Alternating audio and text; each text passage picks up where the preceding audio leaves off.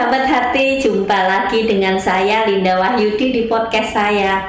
Kali ini saya mendapat tamu seseorang yang istimewa bagi saya karena ketika saya mulai belajar masuk persekutuan doa karismatik yang saya kenal Ibu Ambar yang banyak mengajarin saya bagaimana caranya PA. Zaman dulu tuh ngomongnya PA. Eh, pemimpin acara yang memimpin dari awal sampai akhir dari puji-pujian sampai penyembahan sampai doa apa pun itu dipimpin oleh satu orang ditemenin oleh beberapa orang singer. Nah kalau sekarang mungkin namanya song leader kalau zaman dulu. Nah, WL ya bu ya. WL kalau zaman kita dulu namanya PA ya. Nah dulu ketika saya masih muda dalam tanda petik saya diajarin sama beliau uh, bagaimana memimpin acara sebuah persekutuan doa karismatik.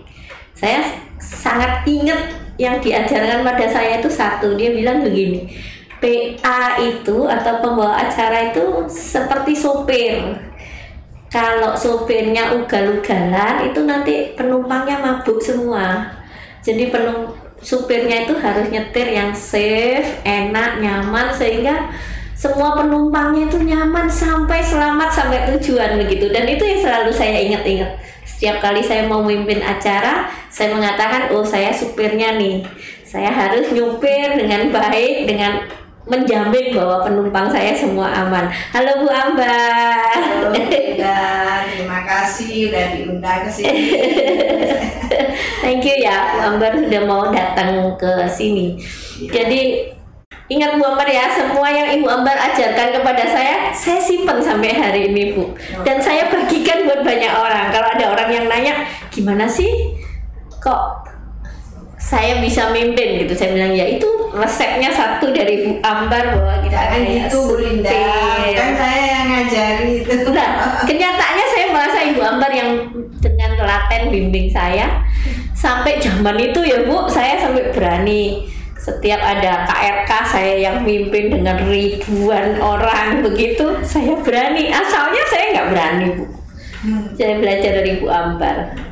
Sebetulnya ya bukan saya bu, yang ngajarin Bu Linda. Tapi memang uh, Tuhan sendiri yang sudah memilih dan membekali dengan kuasa Roh Kudus. Jadi kita hanya mempercayakan itu kepada Roh Kudus saja. Kalau tanpa adanya Roh Kudus tidak mungkin kita berani berdiri di Ibu Linda bilang ribuan orang terus yang memberikan kekuatan. Iya, saya ingat waktu apa namanya ya pertemuan nasional gitu ya karismatik kan setiap ya. tahun apa setiap berapa tahun sekali ya bu ya. Iya, Nah kongres nasional tuh saya diminta untuk mimpin sebuah acara adorasi nyanyi puji-pujian dari awal sampai selesai ya. dan sambutan orang luar biasa dan saya merasa ini jasanya Bu Ambar nih. Saya berani berani begini. Dulunya nggak bisa apa-apa ini itu jadi Bu Ambar mungkin sudah mengajari banyak orang ya Bu yang muda-muda. Ya Bu bukan saya Bu yang ngajarin. Sama dulu pertama kali juga saya belajar dengan Ibu Hilda namanya dulu. Ibu Hilda itu karismatik zaman zaman yang dulu sebelum ada Santa Maria Terus akhirnya kita kan masih gabung dengan Santo Yosef. Terus Bu Ilja bilang, ayo kita yang rumahnya daerah selatan kita buat di Komsos, Santa Maria dengan uh, ketuanya waktu itu Pak Dias yang terpilih. Nah, itu zaman Bilda. Akhirnya saya diajarin, Bu Ambar mulai belajar uh, eh, PA, yang penting orang itu bisa nyanyi aja walaupun nyanyinya juga cuma berong-berong nggak apa-apa sudah kita memuji Tuhan bukan uh, suara bagusnya yang diperhatikan tapi bagaimana kita dengan kesungguhan hati memuji Tuhan dan Bu Ambar sabar loh waktu ngajarin saya itu sabar loh Bu.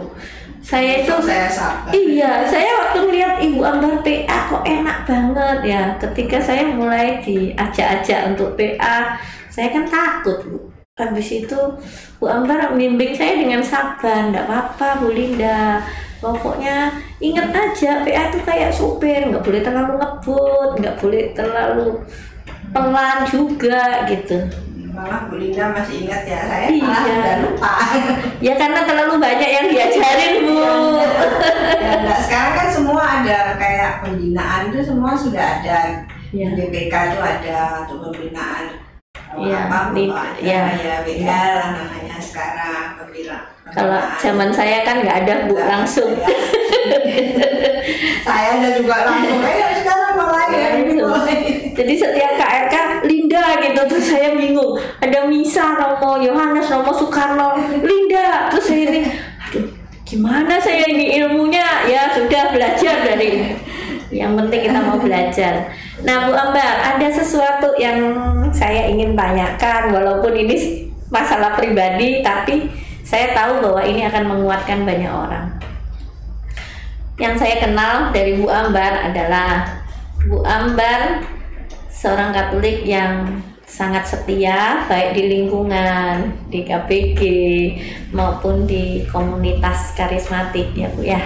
Nah, sedangkan saya tahu maaf Bu, mungkin pasangannya Ibu bukan Katolik. Ya. Nah, itu yang saya respect dan kagumi, Bu. Biasanya saya tidak tahu ya, Bu. Saya cuman cerita pengalaman gitu. Saya dulu di BTN Canggu. Tetangga saya beda keyakinan dan saya tahu pergulatan mereka, perjuangan mereka. Karena saya termasuk dekat sama istrinya, jadi saya tahu bagaimana tidak mudahnya gitu untuk saling menyesuaikan diri. Walaupun ada cinta saya tahu mereka saling mencintai tapi cukup banyak tantangan Bu. Bagi saya nih yang saya kebetulan dampingi dia gitu. Nah yang saya lihat dari Bu Ambar kan sampai sekian sampai umur berapa Bu? 60 68 68 Ibu Kawinan ke 42 Nah. 79 saya menikah perkawinan ke-42 ibu masih tetap bisa berdampingan dan tetap sama satu sama lain membebaskan ibu bebas beraktivitas di gereja. Dan itu yang mungkin ilmunya boleh diturunkan bu. Gimana caranya bu? Ya suatu bukan suatu kebetulan ya Tuhan uh, memberikan jodoh teman uh, sama saya itu seorang yang beriman lain tapi penuh pengertian. Jadi itulah yang membuat saya bertahan sampai dengan saat ini.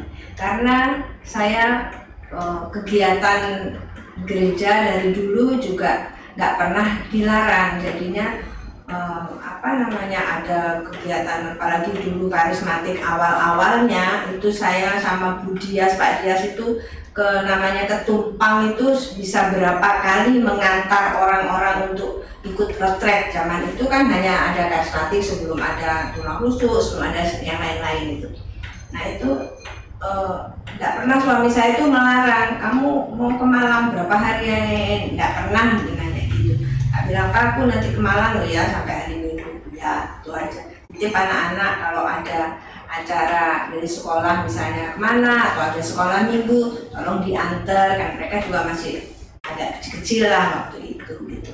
Jadi ya nggak pernah ada pulang dari Malang ya happy happy pokoknya ya itulah berjalan sampai lama juga saya kegiatan-kegiatan di uh, lingkungan pun misalnya doa KBG akan se- sekali waktu kan juga saya terima mereka doa di rumah. Ya nggak masalah suami saya. Saya cuma bilang nanti malam doa rosario lo di sini. Oh iya.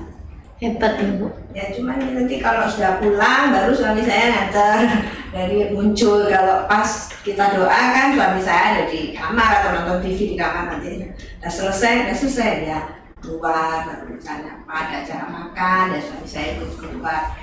Nganter mereka sudah pulang tuh nganter. Jadi ya itu aja tapi pas doa ya dia nggak ikut. Gitu berarti harus bersyukur itu bu. Ya karena saya tahu beberapa keluarga bahkan keluarga dekat saya pun diperbolehkan bu tapi wajahnya nggak enak. Jadi saudara saya itu memutuskan udahlah saya nggak usah ke gereja saya nggak usah aktivitas apa pun. Karena kalau saya pulang dari misa atau pulang dari gereja itu mukanya nggak enak. Jadi kan sebagai istri kan juga nggak enak ya bu? Gitu. Ya suami saya sih enggak soalnya sudah kebiasaan dia hidup di Jawa. Itu kan dengan berbagai ini ya. Dulu dia juga sekolahnya di sekolah muslim di Malang itu sekolah kauman SD kauman itu kan muslim terus eh, bergaul dengan saya keluarga saya juga campur banyak yang Muslim, banyak yang Katolik, bahkan ada Romo kan dari sepupu saya satu itu Romo. Ada dua sih sepupu yang Romo, Romo Albert, sama Romo Tri, Romo Albert sekarang ada di Hong Kong tugasnya. Gitu. Jadi sudah biasa lah suami saya bergaul dengan orang-orang uh, Katolik itu keluarga besar saya dari ibu itu Katolik kebanyakan, dari bapak baru Muslim. Sudah biasa dia ini ngikutin itu biasa bahkan yang luar biasa saya dengar suaminya ibu ikut juga ya ngantur eh, apa nganter siara ke Israel ya bu ya? iya dia itu padahal udah mau anu mau pensiun terus uh, dia bilang saya izinkan sama dia saya mau ke Israel. Gitu. ya aku ikut. Loh kok ikut? Ini nampak nampak tilas Tuhan Yesus. Loh saya bilang ini bukan kayak biasanya kalau saya tuh sama dia kan ada Jalan-jalan, mana ya, ya ya. jalan-jalan isi ke mall apa apa Ya. ini ini enggak loh ya. Tak bilang dia nggak apa-apa saya ikut. Gitu. Luar biasa ya bu. Iya ikut. Akhirnya dia tak bilang ini nggak ada cara-cara yang belanja-belanja yang itu itu nggak ada loh ya semua itu kita dari tempat Tuhan Yesus lahir sampai ke Golgota apa semua itu tempat namanya ada rumahnya Santa Ana Yohakim itu kan kita semua ke sana ya ikut. ikut ya? Justru dia itu malah sudah menginjakkan kaki di sana tidak cuma baca Alkitab kan berarti itu kan cerita yang di Alkitab tuh semua keluar itu di sana rumahnya Santa dan dia bisa mengikuti maksudnya ikuti ikuti. kalau kaitnya cerita apa ya dia dia ngikutin. Malah eh, guide-nya yang Indonesia itu kan suaranya bagus. Suami saya itu memang juga seneng-seneng nyanyi. Suaranya bagus tuh si Willy itu dari Bandung gitu. Karena dia seneng dia itu pujian itu seneng dia jadi sekarang saya tahu rahasianya kenapa ibu masih aktif maksudnya di lingkungan iya di gereja iya di komunitas iya karena punya suami yang luar biasa ya bu Iya, ya dia nggak pernah melarang gitu loh, nggak pernah. Ya kecuali mungkin pas ada suatu saat di tempat keluarga besar suami saya ada acara apa kan saya juga nggak mau egois ya, Iya. saya jadi saya harus ini dulu enggak ya. Saya ikutin acara di sana misalnya ada keluarga ngaben, apa dulu mertua saya meninggal ngaben keluarga besarnya saya ikutin acaranya di rumah di kampung itu ya sampai selesai gitu.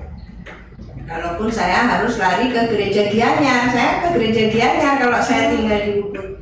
Waktu itu eh, sempat kalau pas saya nginep di Ubud tuh pas zamannya ada rombongan tugas di sana. Terus Romo Agus kayaknya pernah tugas di sana, saya bisa di sana. Terakhir-terakhir tuh Romo siapa ya saya Wante Mantap sudah enggak saya jajaran, enggak saya nginep di Ubud jajaran. Saya nginep di sana tuh saya ke gereja Gianyar, saya 15 menit kan dari Ubud naik mobil.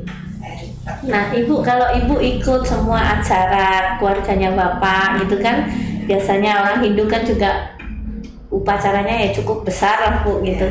Ibu bisa menyesuaikan diri dengan keluarga besar dan acaranya itu bisa ya Bu ya?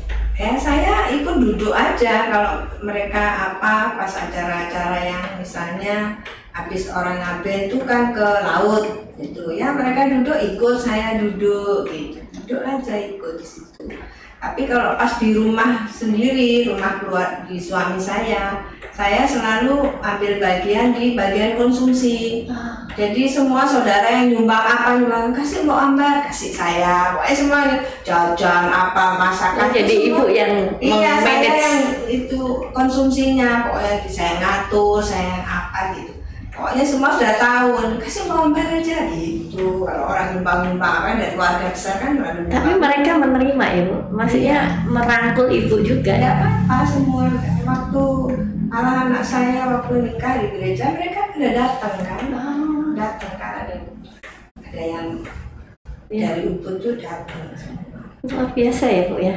Jadi kalau Pancasila dikatakan ketuhanannya. Maha Esa ini benar-benar praktek ya bu. Ya. Iya, Langsung.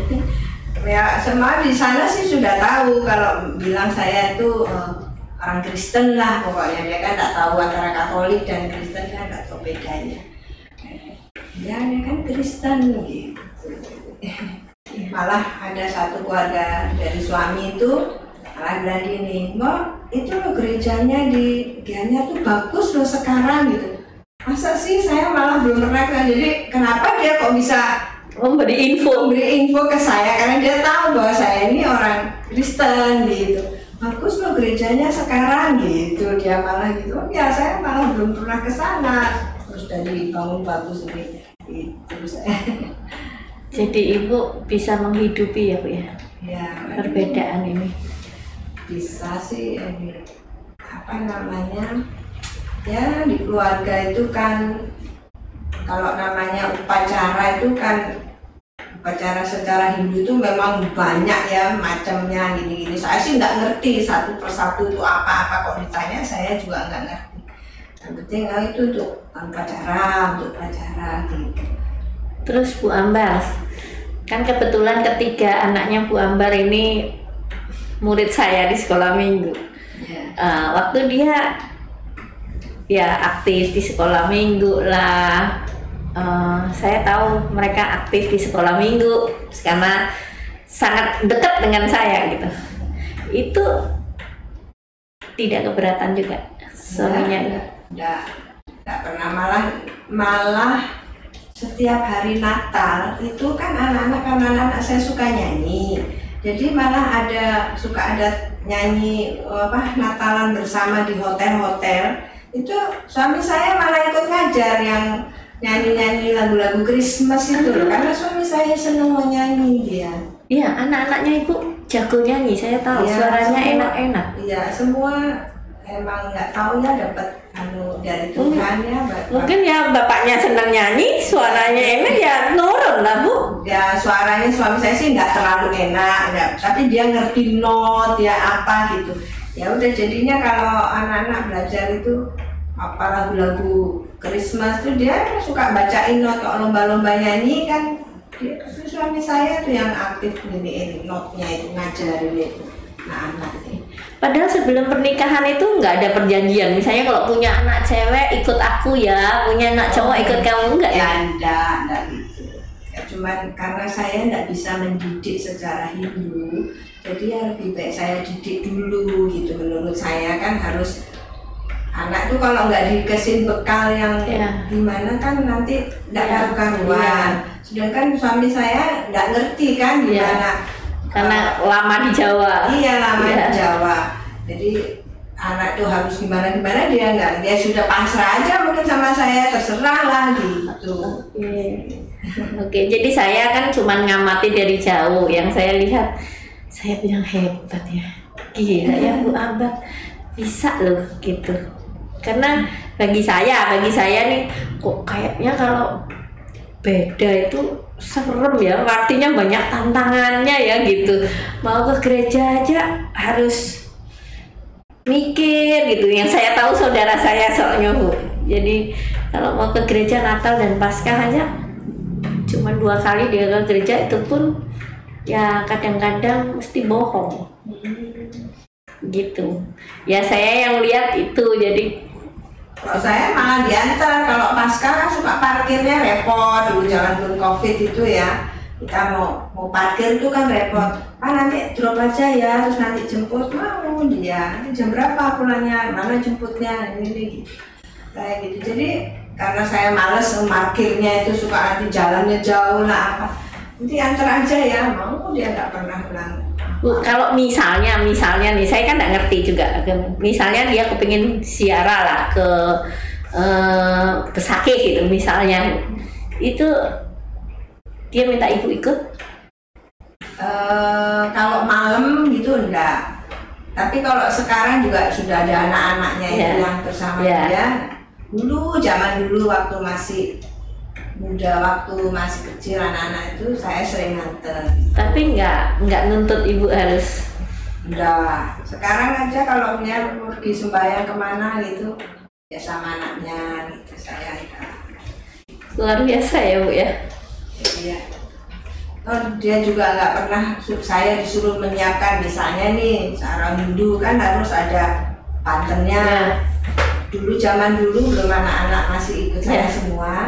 Kalau dia sembahyang purnama itu saya cuma disuruh beliin bunga, bunga yang wangi itu pasar itu saya bilang kok cuma bunga? Iya yang penting ada bunga ada dupa itu kan yang lambangnya cuma itu aja sebetulnya kalau orang Hindu. Gitu kalau dia bilang ke saya jadi ya saya juga nggak ngerti kan kalau orang Hindu harus bagaimana. Ternyata kalau eh, ini kan banyak banyak macamnya. itu dia juga nggak Saya punya teman Chinese bu. Eh, dari Surabaya. Menikah sama orang Bali dan kebetulan anak agung. Dia sampai kursus bu. Spesial buat Banten. Banten. Tapi dia ngomongnya sekolah, bukan kursus. Sekolah ngambil spesialis buat Banten. Jadi dia ngerti, dia lebih ngerti dari orang Hindu malah ininya. Saya bilang, kamu atas kemauanmu sendiri, iya. Saya ingin membuktikan pada mertua saya bahwa saya bisa gitu.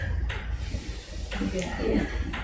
Tapi memang kalau mau ditekuni, kalau memang sudah niatan ya, niatan ya bisa seperti itu. Banyak kok orang-orang Jawa yang eh, ada teman-teman yang dari Jawa akhirnya ikut Hindu itu ya mereka belajar dan malah bisa di di PKK-nya dia jadi juara membuat bokan itu yang orang Jawanya malah orang Balinya kalah.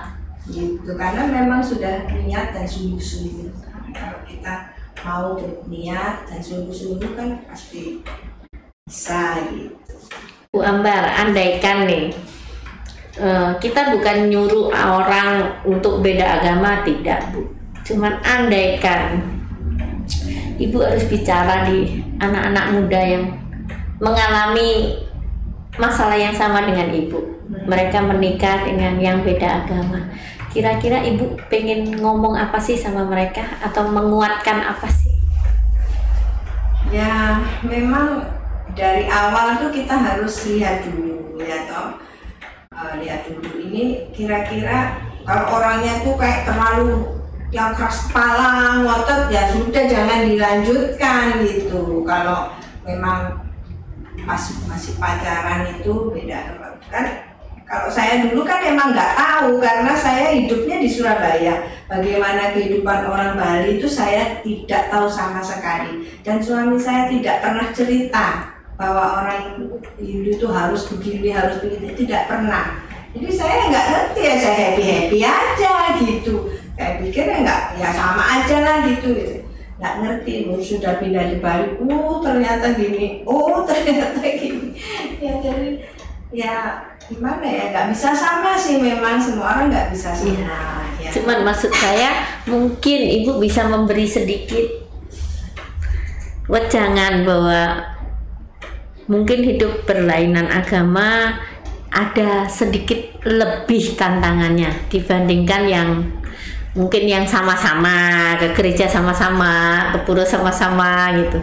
Mungkin kan ada sedikit beda. Kalau memang memutuskan bahwa kamu dengan agamamu saya dengan agama saya misalnya bu kan ada juga yang memutuskan begitu. Apa sih bu? Kerelaan apa sih yang harus kita tanamkan pada diri sendiri gitu? Ya kita harus ini ya. Dia kan dia imannya itu. Jadi ya memang dia harus lakukan itu. Misalnya dia harus sembahyang ke pura ini pura itu yang dia harus jalani ya ya kita harus me- merelakan. Kalau misalnya ini suami itu mungkin minta ditemani ya kita temani gitu. Ya kita temani gitu. Sampai di tempat. Tapi kalau suami sudah mungkin ada sudah rombongan mungkin punya satu grup temen kita nggak diajak pun ya nggak apa-apa nggak usah merasa jealous apa apa mungkin kalau masih muda kan mungkin jealous apa apa ya nggak usah lepas aja. Mereka kan itu imannya dia. Soalnya kan saya lihat yang tadi saya cerita itu Bu, saya kan pernah hidup di BTN ya dan tetangga saya mengalami hal yang cukup sulit mengenai anak berdoa saja mereka berdua rebutan untuk ngajarin anak berdoa dengan cara mereka masing-masing. Jadi dua-duanya sangat tersiksa begitu. Kalau anaknya berdoa secara Kristen yang Muslim tersiksa. Dan kalau anaknya berdoa secara Muslim yang Kristen tersiksa. Jadi saya kasihan melihat mereka makanya saya cenderung saya kepingin mengundang beberapa orang yang nanti setelah Bu Ambar mungkin yang mengalami masalah yang sama. Bukan apa-apa sih bagaimana sih hidup berdamai berdampingan? Ya cuma itu aja kuncinya kita saling menghormati, saling yang menghargai itu pacarannya dia ya kita. Kalau bisa ikut mendampingi dan ini kalau memang kita nggak bisa ya nggak apa-apa. Kita dari belakang aja support dari belakang. Jadi sebetulnya perkawinan beda agama itu mungkin ya Bu ya? Buktinya bisa bertahan 42 tahun. Ya tapi ya banyak sih yang mungkin juga yang sama dengan saya iya ya. pasti banyak yang bisa hidup sampai Iya. Sekarang dengan bahagia loh. Bukan maksudnya bisa hidup tapi berantem terus gitu misalnya kan? Itu kalau nangan itu tuh hobi berantem itu. kalau sudah berantem terus tuh hobi itu. Iya. Banyak yang itu. Apa? Ada kok di lingkungan saya tuh muslim sama katolik. Apa sampai sekarang itu Pak Madi itu istrinya berkerudung? Kalau kita doa di rumahnya dia ya dia menyambut kita dia yang menyiapkan konsumsi makanan luar biasa ya ya itu dengan muslim katolik dengan muslim Ya. dulunya ditentang sama keluarga besarnya karena keluarga besarnya kan orang-orang katolik yang taat iya Ya. pokoknya, pokoknya di sini oh, anu lah pokoknya Ya. sebagai anak gereja lah tentang tapi ya buktinya sampai sekarang mereka masih rukun masih baik-baik saja gitu tidak memasalahkan anak juga Bu anaknya mau ikut A apa B atau Enggak, enggak. Enggak. Oke, bagus lah Iya. Soalnya kalau dulu saya dulu saya sering nasihatin anak saya, yang saya kasih contoh ya tetangga kebetulan anaknya seusia, yang gede seusia Aldi, yang kecil seusia Gaby. Jadi saya kasih contoh kalau nikah dengan beda agama resikonya itu kalian lebih banyak banyak tantangan. Bukan nggak dikasih tapi tidak semudah itu gitu loh. Kalian harus punya mental yang kuat dulu seperti itu. Jadi lebih baik ya kalau mau ikut suami atau ikut istri ya kalau bisa sih sama Iya, kalau kayak saya ini dibilang istri yang apa ya namanya nggak mau ikut suami itu dibilang istri yang nggak nurut kan padahal kalau di Alkitab kan harusnya istri itu ikut suami. tapi buktinya ibu saling menghargai saling menghormati Jadi saya pikir orang saya itu dari dulu dari bayi saya Katolik, saya nggak pernah belajar yang lain, saya taunya ini, jadi saya yang ini nggak bisa lah kalau saya harus begitu terus pindah gitu kan nggak bisa. Bu thank you sudah berbagi karena ya itu tadi saya ingin bahwa banyak orang mendengarkan bahwa is oke lah gitu kalau memang itu sudah terjadi yuk kita buat bahagia gitu Hmm. Iya, tapi ini bukan contoh yang anu loh ya, harus ditiru loh ya. Jadi nanti dimarahi sama Romo Paroki. ini malah marahin. enggak lah ini kenyataan kan ada Bu. Romo mau marah nggak marah kenyataan itu kan ada. Memang kita idealnya ya seiman. Ya. tapi kan kenyataannya ada bu. Dan cukup banyak bu. Kita mau melarang dari mana kalau kita melarang ya oke lah tapi kalau mereka ngotot ya nggak bisa Kalau saya dulu hidup di Jawa ya Bu ya. Jadi eh, aturan-aturan yang di Bali kan saya nggak ngerti harus gini nggak ngerti. Setelah saya hidup di Bali kan baru saya ngerti. Nah sekarang aturan di Bali ini sudah beda loh Bu. Jadi kalau orang kawin beda agama, yang satu ini yang beda ini harus tanda tangan kayak apa ya istilahnya? Kontrak. Ma- masuk ke agama itu. oh. Sekarang dari agama lain tuh begitu. Kayaknya seperti itu ya bu. Ya Di kalau dulu zaman saya nggak ada kayak gitu bu zaman saya jadi yang baru-baru ini aja mungkin karena banyak. Saya tidak tahu ya bu. Cuman yang saya tahu kalau bintang film itu yang tentang bintang film kan masuk infotainment bu. Ya. jadi saya tahu kalau beda agama mereka menikahnya di luar negeri karena di Indonesia nggak bisa. Hmm, kalau mau ya di atas surat ya mereka pindah. Pindah. harus satu Eh, kan. Tapi kenyataannya mungkin tidak gitu. Mungkin kenyataannya ya balik lagi ke agamanya semula. Gitu. Jadi mereka memilihnya kawin di luar negeri. Soalnya kalau kawin di sini pasti orang tuanya terluka gitu loh Bu. kan lagi dari catatan Ya. sipilnya mungkin kan harus dari agama dulu mensahkan baru bisa diurus ke catatan sipil ya kalau di Indonesia kan ya nah kalau mereka kawin di luar negeri kan tidak diminta harus agama dulu bu Oh. Jadi dari catatan sipilnya luar negeri cuma tinggal dilaporkan di Indonesia bahwa mereka sudah menikah. Oh. Di Aussie mereka sudah menikah dan ini catatannya nanti disalin di sini Bu bahwa sudah menikah. Gitu. Makanya orang-orang tak lihat bintang film menikahnya di luar negeri Iya, banyak duitnya. dengan alasan beda agama. Ya, semoga masalah ini ya bisa sama-sama disikapi dengan bijaksana. Karena kita mau ngotot nggak boleh pun kenyataannya ada Iya, dan cukup banyak banyak.